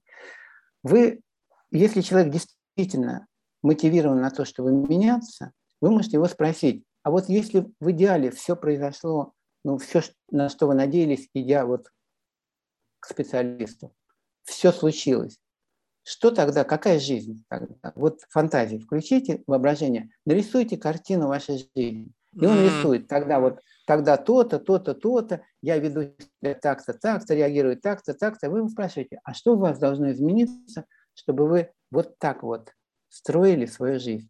И, и, и из этого проистекает, на что можно нацелиться. Но это в общем как бы направление. И что я имел в виду, когда я сказал, что этот процесс в себе содержит опасности? Ну, смотрите, сегодня Хоть мне и некомфортно, и неуютно в своей жизни, но она очень понятная и определенная. Да, вот такие отношения с мамой. Да, я закончил вуз и работаю в организации. Но когда начальник просто подходит к своему кабинету, а у нас open space, за исключением кабинет начальника, приспускает шторку, а я на первом столе, меня в дрожь бросает. А, но я там давно работаю на хорошем счету. И с мамой у нас сейчас как бы хорошие отношения. А что вы имеете в виду? Она меня уже меньше трогает. Ну, то есть он уже Я ему говорю, вот смотрите, то, на что вы нацелились, изменяет отношение к себе. Ну, как вы понимаете, приведет к тому, что вы в какие-то моменты начнете выражать себя, начнете выражать свое мнение. Причем достаточно что, неумело. Ну, это, это будет постепенно набирать. Я просто встречался с такими людьми, которые вот так вот открывают выход вот этой вот накопившейся энергии. Поначалу они неумелые, грубые, вот это вот чрезмерная гипертрофия выражена, все вот эти эмоции. То есть, если человек в себе долго держал, то он выливается, и он не умеет еще этим управлять. Да, совершенно верно. Но если он хочет, почему это, я сказал, очень затратный длительный процесс? Конечно, но даже вот если он так будет, то это будет приводить вообще ну, к конфликтам и к напряжению. Но мы должны предупредить человека, что, понимаете, ваш, сейчас в вашей жизни как бы все устоялось и минимум неопределенности. Знаете, как раньше там про больных алкоголизмом я часто слышал, плохонький да свой. Ну, вот такая фраза. Вот. Так и здесь, хоть, хоть плохонькая, но своя, понятная. А, а то это мир неизвестности, неопределенности. Понимаете? Ну, Киркегор вообще говорил, что только мы совершаем действия, мы прыгнули в бездну, потому что обратного пути уже нет. Все как было, уже не будет. Надо вам сказать, мне это очень нравится, это метафора Беженталя, он когда в своей книге «Психотерапия как процесс» а, психотерапия и процесс, она не переведена на русский язык, а, он сравнивал а, психотерапию с а, путешествием в неизведанные места, в неизведанные там пространства. И он говорил, что из этого путешествия теми же, какими отправились, уже не возвращаются. Mm. То есть, в общем, похоже на, на идею, на мысль Киркегора. Так вот, а мама? Вы понимаете, как это изменит отношения с мамой? Да, все разбалансируется. Если, да, если, ну, если мама вообще ригидная, то она может отказаться. То есть, в общем, разрушится. И когда речь идет уже о самостоятельной жизни, там, семья и так далее, то это тоже предупреждение о том, что у вас могут измениться отношения. Потому что вы будете меняться, а вы включены в большую систему, там, в семью. Система имеет свойство гомеостазиса, то есть поддерживать себя в стабильном состоянии. Угу. Вы элемент системы, который будет вести себя по-другому, он потрясет всю систему. Система быстренько будет реагировать на то, чтобы вернуть вас на свое место. Будьте к этому готовы, ну и так далее и тому подобное. И вообще жизнь может измениться. Ну вот мы же помогаем человеку опираться на, на вырабатывать вообще ответственность за свою жизнь, делать осознанные выборы, брать ответственность за последствия этих выборов. Ну, у него появляются перспективы, так он чувствует себя пойманным. Все, ничего, жизнь так сложилась, со мной так случилось. Вот, надо, надо как-то вообще тут, в, этой, в этой клетке быть э, наилучшим образом, ну хотя бы там исправить вот это, убрать вот это. А это не так. Он начинает активно определять то, что с ним происходит в его жизни в тех границах, которые возможны. Потому что всегда есть ограничения. Всегда. И у кого-то, ну то, что Сартер называл коэффициентом неблагоприятности, у кого-то эти ограничения, слушайте, такие, что, казалось бы, вообще жить невозможно. Ну вот паралимпийцев посмотрите, да, на людей, которые вообще перенесли серьезные заболевания, потеряли руки, ноги и, и живут полноценно. Или вот, я не знаю, попадалась ли вам книга вот этого Давида Гальего, у него длинная фамилия, белая на черном. Человек, который там одним пальцем. Он выжил в интернатах Советского Союза, ему, его угораздило внука, по-моему, секретаря Коммунистической партии Испании родиться здесь и пройти через все это. Выжил, написал книги, стал известным. Я не говорю про. Да, знаете, что любопытно, вот, Марк, вот в этом, во всем есть очень важный элемент доверия. Ну, когда люди к вам приходят, то, что, то, что открывает двери в ваш кабинет, это, ну, титулы, регалии, рекомендации, все остальное. Вот он пришел. Это его привело к вам. Плюс проблема. Но вот вы, когда сели друг напротив друга, тут нужно еще дополнительный кредит доверия. Вот тут очень любопытно. Вот эта вот мышца эмпатии, которую вы прокачиваете от каждого человека к человеку, удается ли вам, ну, скажем так, у меня почему-то в голове такая вот странная идея, что если мне кто-то сможет очень хорошо, ну или я его вымучаю, и вы вот извлеку вот эту вот эссенцию того или иного чувства – то мне не обязательно самому переживать это чувство, я просто знаю, как это чувство, ну, то есть я вижу, как человек реагирует. А если у меня еще большой experience, то я много раз вижу, как это чувство влияет на человека, как он себя ведет. То есть я потом могу раз и это чувство включить. то есть, по сути, мимикрировать какое-то состояние для того, чтобы человек подумал, он меня понимает, потому что он испытывает то же самое. Вот это как инструмент получения доверия в практике психиатрии используется, либо это очень грубая и не, ну, как бы неэтическая вещь? Марк, э, спасибо за вопрос. Э, спасибо, потому что если, я так понимаю, что если кто-нибудь и будет слушать это интервью, то это будут люди непрофессионалы. И я вот хочу вам сказать, и для меня возникает возможность, благодаря вашему вопросу, сказать очень важную вещь. Вот э, наш, с вами, наша с вами модель «Молодой человек», о котором мы говорили, угу. он в какой-то степени, ну, так нехорошо говорить, но по, по, по логике формальной мы можем так сказать, он продукт отношений. Угу. Он сформировался в отношениях с матерью, например. Ну, и папа, видимо, не сильно влияет в нашей с вами модели вот, фантазии. А, в отношениях, в которых он был невидим. Значит, некоторые авторы, например, Дональд Винникот, говорил о том, что а, материн, материнская а, любовь, материнское отношение, безусловная любовь материнская, вообще а, то, что мать видит ребенка, это кислород психологический, в буквальном смысле слова. Под видением он имел в виду отражением этого человека как уникального, неповторимого. Для этого нужно присутствовать ему в этот момент времени. В другой присутствовать ему, и это будет немножко по-другому, потому что он будет по-другому переживать. А стало быть, и наполненность его будет другой. Это как бы вот то, что называется здоровым. Не, идеальных матерей не бывает, поэтому он внес термин «достаточно хорошая мать». Теперь отсюда перенесемся к нашему примеру.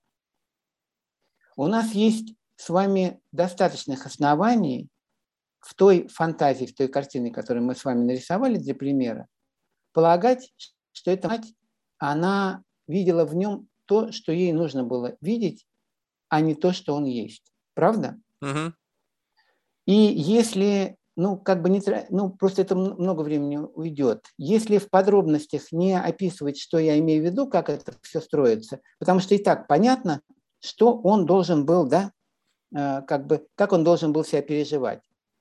Он, по сути дела, переживал себя как несуществующим. У него внутри не было, у него его мироощущение себя без ощущения внутреннего стержня или опоры, какой-то точки отсчета внутренней, правильно? Поэтому mm-hmm. он на себя не, не ориентируется. Вы, первое, интуитивно, ну просто из психологичности своей, определили, определи, определили, вы определили самое важное, что есть в терапии, а именно, именно отношения. Даже есть статистика такая, что эффективность терапии на 35% больше, чем все другие факторы, зависит от отношений. И теперь представим себе, как бы в идеале с этим молодым человеком мог разворачиваться процесс психотерапии. Понятно, что он очень небыстрый. Но он требует отношений, выстраивания отношений между клиентом и терапевтом, в котором бы клиент чувствовал себя видимым в том смысле, о котором я сказал. Угу. То есть он бы, если я видим, то я существую, знаете? Угу. То есть вот это формирование того, что я сказал, там, стержня, центра личностной идентичности, опоры внутренней, оно формируется через то, что меня видят как... В противном случае, ну, так говорили, формируется там ложный центр личностной идентичности, который вынесен из меня вовне. Как правильно, как нужно, что хорошо и так далее. Понимаете? Угу. Поэтому работа бы, бы была нацелена на то, чтобы помочь ему формировать опору на себя, ощущение внутреннего такого центра или а, отсчета или стержня, как угодно. В бытовой психологии это точно достаточно определяется. Вот. Понятно, что мы не имеем в виду под центром, под опорой какие-то структуры, знаете, которые там, я не знаю, материальные. Вот это вот опасность, предметные. Угу. Да? Потому что это все живое, это все живет, это не застывшие кубики, которые существуют, это не застывшие там, я не знаю, пиллерс, как говорят моряки вообще, вот такая стойка. Нет, это переживание себя таким образом, что я могу на это ориентироваться в построении своей картины мира, исходя из того, что со мной происходит, а не исходя из того, как мне нужно думать поступать, реагировать и так далее. Отношения. И в этих отношениях терапия и эти отношения – реальные отношения, никакой искусственности. Вот это вот то, что клиент или то, что ребенок переживает как быть ее отраженным, это не то, что он понимает. Это не то, что он может схватить как ложное или искреннее, подлинное или придуманное. Он это как-то схватывает и точно переживает как таковое. И если терапевт будет не искренен, не аутентичен, то есть он будет как бы, как бы переживать, и исходя из этого, получается, как бы реагировать, то он будет поддерживать ровно то, что происходило у этого человека в его жизни. И таким образом формируется зависимость уже от терапевта. Да, это может изменить отношения с мамой. Таким образом, как терапевт считает, их нужно изменить. И он уже не будет так зависим от мамы. Но он будет терапевту ходить и звонить по каждому поводу вообще. Это наша цель? Нет. Ну, кто-то скажет, Поэтому что да, пос... зато коммерческий интерес в этом есть. Я, я вам хочу сказать, что не только скажут, это говорят. Но это, это не та терапия, которой мы занимаемся. Я занимаюсь, мои коллеги близкие, те, кого я считаю профессиональными. А, вот. Их огромное количество. Вот. И, в, и в России их достаточно много, очень много. Вот. Но это, э, и это другая терапия. И в этой терапии, если мы вернемся, отношения, они служат основой, базой, фундаментом для того, чтобы формировалось, да, он, конечно, опирается на терапевта сначала. И, конечно, это внешняя опора. Во всем. Но терапевт использует это, не то чтобы использует, а терапевт помогает через это формировать ему ориентацию на себя, опору на себя. Как это происходит? А вот, например, человек, а, ему очень трудно с интенсивными переживаниями. И он вам, с вами делится какой-то ситуацией, которая вот недавно произошла, и она тут же прямо в кабинете, воспоминания об этой ситуации и рассказ об этой ситуации вызывает у него бурные переживания. И он начинает переживать, и он тут же себя оценивает. Он, потому что он как бы привык, как на него смотрят со стороны. Он говорит, я тряпка, размазня, вот вечно я так там и так далее. А терапевт не воспринимает его тряпкой и размазней. Это искренне. Он сочувствует и сопереживает. И он его спрашивает, скажите, Петр, а что вы сейчас делаете? Петр говорит, в каком смысле? Что я делаю? Ну, понятно, и вы тоже видите, что я вот вообще рев, корова там. Нет, я не это вижу. Я вам очень сочувствую, очень сопереживаю. Я, у меня возникает вообще сильное желание вас поддержать. И, и, и то, что я сейчас говорю, это мое желание вообще помочь вам как-то быть с тем, что с вами происходит, не оценивать, не определять себя, как вы привыкли себя, а оценивать и вешать на себя ярлыки. Тряпка, несостоятельный, слабак и так далее. Мне кажется, мы с вами уже много раз к этому приходили, что это вам не помогает, правда, в изменениях.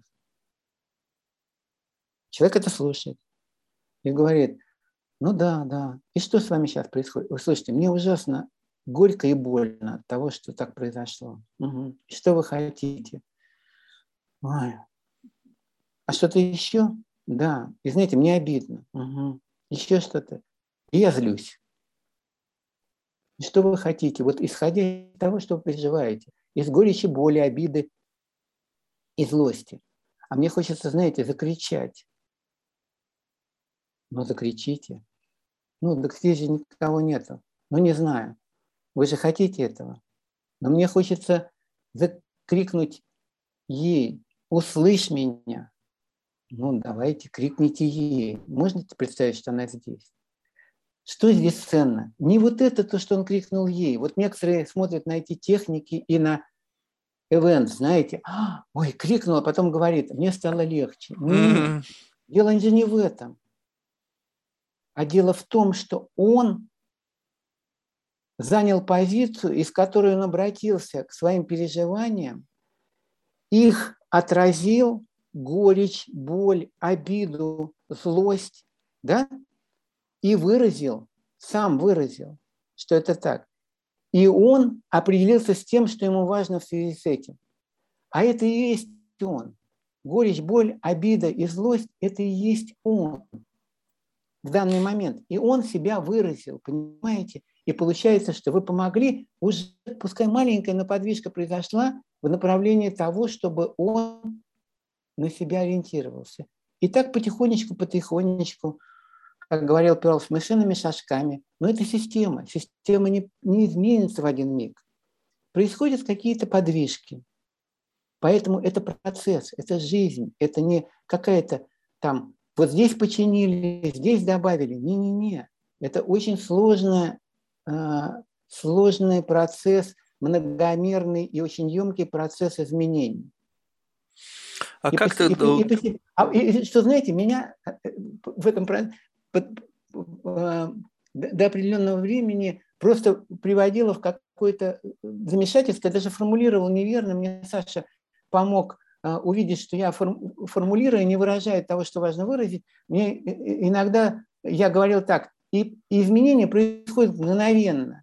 Но я не имел в виду, что они происходят мгновенно. Я имел в виду, что переживание того, что я изменился, схватывается в какой-то момент, а процесс изменений очень долгий. И то, что я схватываю, что изменился, это не значит, что я дальше не буду меняться. Вот mm-hmm. это меня поражает. Потому что в какой-то момент я вдруг переживаю себя другим. И так люди и переживают. И еще одну вещь скажу, иначе забуду. Марк, извините. Ага. Знаете, а, у меня была клиентка, которая вот такой себя невидимой чувствовала с детства. А, значит, родители были ответственными работниками, отправили ее в деревню у бабушки. До, до полутора лет она жила в деревне у бабушки, в, полу, в полтора года мама приехала. И когда при, она увидела маму, она почувствовала, что это вообще чужая женщина, хочет забрать ее из ласковых рук, пускай таких огрубевших от, от крестьянской работы, ее бабушки, от которой, которая очень любила тепло, это была вот, значит, такая история. Потом она ее привезла в город, там была старшая сестра. И она... У меня письмо есть этой, этой клиентки. Она мне разрешила рассказывать. И она почувствовала себя, что вот они как бы люди космоса, а они какие-то... А она какая-то инопланетянка, которой здесь нет места. И правда так ее, то, что называется по-английски трип, так с ней и поступали. И у нее в полтора года перестал расти ноготь на мизинце. Удивительно. Она была, я с ней встретился со взрослой женщиной, мы работали несколько лет, много лет. У нее был вот такой ноготь. Знаете, вот вы сказали, ну вот там в медицине есть же конкретные какие-то, а, ну такие объективные а, видимые какие-то вещи, изменения. Точки да, опоры. Можно. Да. Так вот, вы знаете, она мне пришла в какой-то сеанс и сказала, представляете, у меня ноготь начал расти. То есть как, как у нас все взаимосвязано и как душевная жизнь определяет даже такие процессы физические. Вот все. Вот просто я почему-то вспомнил про это в пример. А, ну, знаете, ну просто тут нельзя не спросить, вот если, э, грубо говоря, эти угу. отношения должны быть подлинными, и это должны быть подлинные переживания, то есть, по сути, вы пропускаете через себя вот это вот, э, ну, каждый кейс, и так или иначе это, ну, то есть это, это не какая-то материя, там, как там, не знаю, нейтрино, которая проходит и не взаимодействует. Это все равно так или иначе что-то внутри, какие-то свои струны брум, задевает, когда это проходит. Вот это же, ну, как, когда поток людей большой, эмоциональное, как бы, напряжение тоже в разных кейсах тоже разное. Как удается внутренний вот этот гомеостаз, вот этот эквилибриум сохранять? То есть я понимаю, что это получается какая-то самопрактика, либо это же опять обращение кому-то, кто в состоянии вот это этот клубок тоже распутывать. Ну, ну, абсолютно все вы сказали. Но Да, эта профессия требует ну, пост- постоянного какого-то обучения и развития.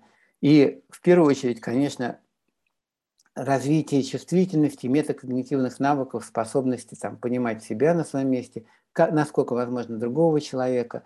И понятно, что это, конечно, впечатление всегда. Раз это подлинное отношение, то это и реальное впечатление. И оно оставляет, конечно, соответствующий след. Поэтому личная терапия для терапевта, поэтому супервизия э, с коллегами у, у, у самого терапевта, поэтому ну, внимание к каким-то, э, к выгоранию или к тому, что называется травмой помогальщика. Вот. Но некоторые коллеги берут, э, делают паузы. Вот. Кто-то кому-то что-то помогает, есть целое, ну, так же, как вот, когда проводят тренинг по там, выгоранию, э, люди формируют какой-то, я не знаю, лист э, каких-то действий или мероприятий, которые могут помочь в таких ситуациях.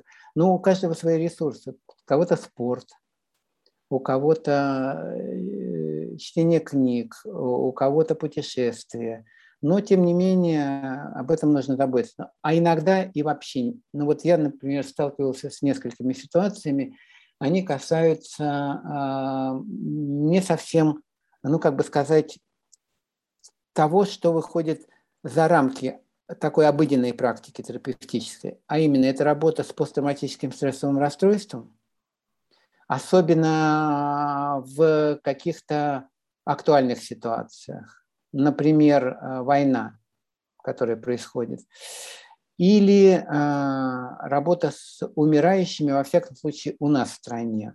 Я, честно сказать, не знаю, как в Америке, э, что происходит в хосписах, в госпиталях, где умирающие. Знаю, что давно там работают, знаю, что, и знаю, что книг много написано по этому поводу. Но у нас, например, вот особенно в детских хосписах, мои коллеги, которые работали, всех, кого я знал, они больше двух-трех лет не выдерживают. Mm. Ну, и, и, наверное, это правильно. Может быть, это тоже способ. Я имею в виду, что отдавать себе отчет, что нужно, что эта работа не более скольких-то лет. Потому что э, здесь есть другая опасность. Э, во что это преобразуется? Это не обязательно надрыв. Это может быть деформация.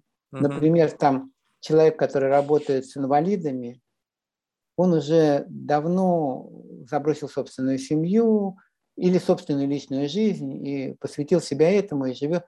И в этом есть какое-то ограничение. Но ну, уж точно мы можем предполагать, можем предполагать, не факт, что это так, что этот человек, в общем, ну, как бы себя не реализовал во множестве тех задатков и потенциала, который у него был. Вот так что так. Да, ну вот так вот, когда глубже в это окунаешься, понимаешь, что вот насколько здесь много самоотдачи. То есть вот э, просто, ну, слушая то, что вы говорите, я просто в какой-то мере немножечко как бы вот обидно за то, что э, есть люди, которые ну, используют слабости для того, чтобы просто обогащаться за это. Ну, то есть, вот как бы здесь самоотдача, она, я не знаю, там наверняка тоже что-то есть, там используются какие-то практики, но вот на таком уровне, чтобы прочувствовать вот эту самоотдачу, я в это не верю. Ну, то есть, вот единственное, что вот ваш коллега тоже, Виктор Каган, сказал, что как бы, несмотря на то, что это может быть и как бы не так как это должно быть, но он сказал, что даже пусть все равно это будет. Что если это все равно кому-то помогает, угу. что вне зависимости от того, какие интенции у тех людей, которые это используют, да, для того, чтобы зарабатывать деньги, но если это кому-то помогает, то пусть это будет. Неважно, кто это, бабка-гадалка, психотерапевт, там, психолог, неважно что. То есть вот, и, но все-таки вот именно сам факт того, что как-то прочувствовать это, вот мне кажется, Просто когда люди приходят, они уязвлены, им уже не до этого. Вот чтобы так вот разобраться и понять, кто там перед тобой Конечно. сидит, бумажки сейчас там всякие, можно кучу там всего пройти, можно завесить всю стену там какими-то сертификатами, там, не знаю, чем, чем, чем, а вот этой вот эмпатии, ее как не было, так и не будет. Будет просто способ, будет набор инструментов, там разложен блестящих, который может там ковыряться внутри человека и что-то там его править, сделать его максимально зависимым, чтобы он подсел на эту иглу.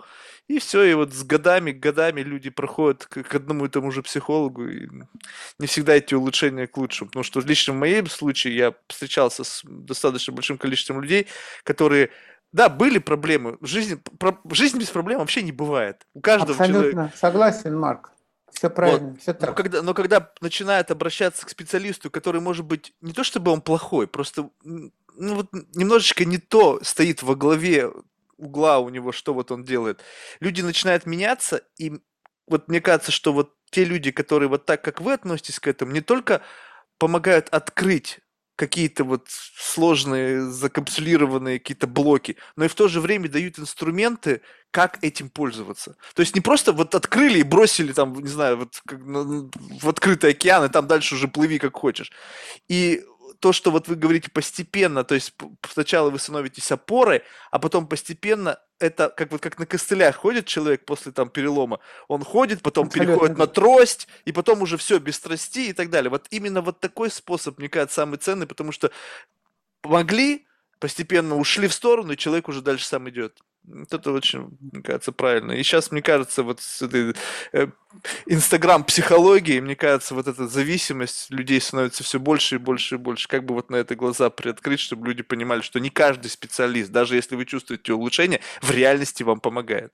В какой-то мере он просто замещает себя, вот на, как бы вымещая проблему, ставит себя на место этой проблемы и теперь будет высасывать из вас все ваши ресурсы. Да, вы знаете, Марк, э, и тоже не могу не воспользоваться этим моментом. А, добавить одну вещь. Я с вами полностью согласен, абсолютно. Я просто, Витя мудрый человек. И он, я думаю, имел в виду, что есть некие данности жизненные. Ну вот как бы есть такие люди, и их достаточно много.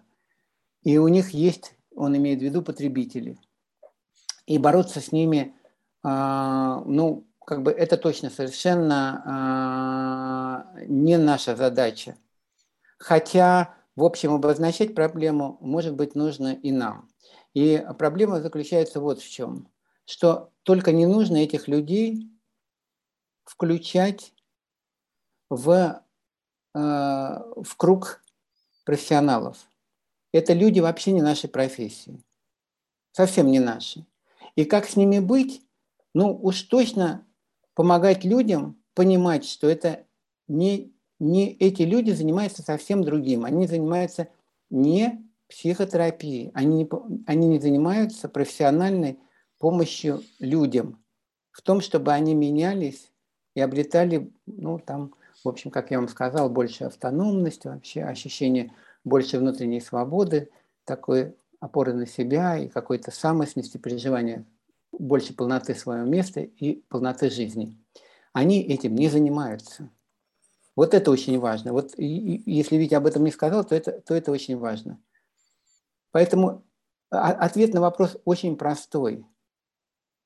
Для чего специалист делает то, что он делает? Если он делает для того, чтобы вот помочь людям двигаться в том направлении, о котором я говорю, это одно.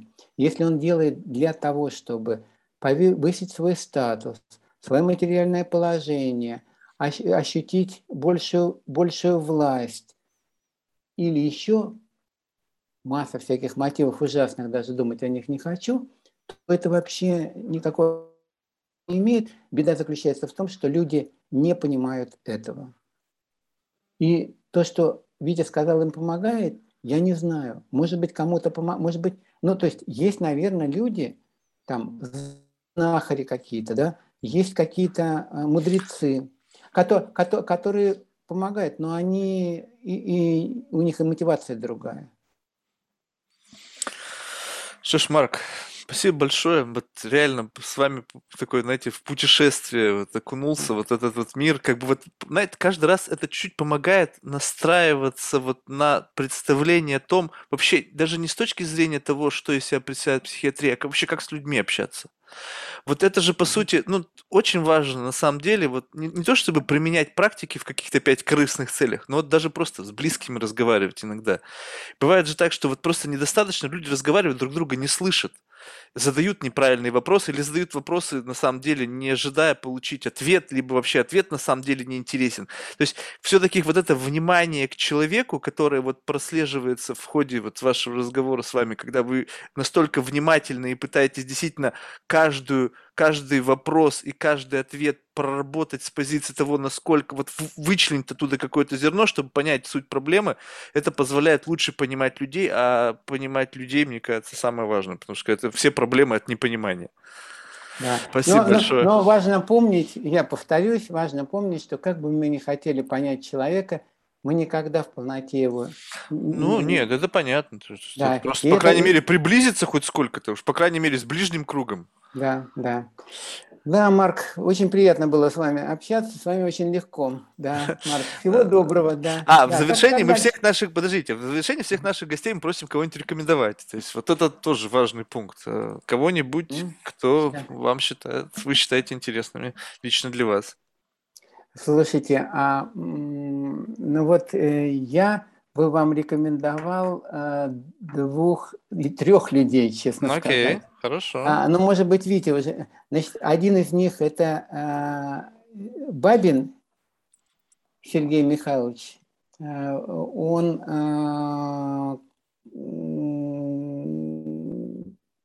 работает в... Он был заведующим кафедрой, сейчас он просто профессор в МАПО. Он тоже психотерапевт. Он очень интересный человек, и он как преподаватель очень здорово говорит. Он вам как бы красив. И, да, и он, знаете, фанта фантастический с точки зрения э, ну, такого человека с такой позиции. Он, когда заведовал кафедрой и был главным психотерапевтом города, ходил на все митинги.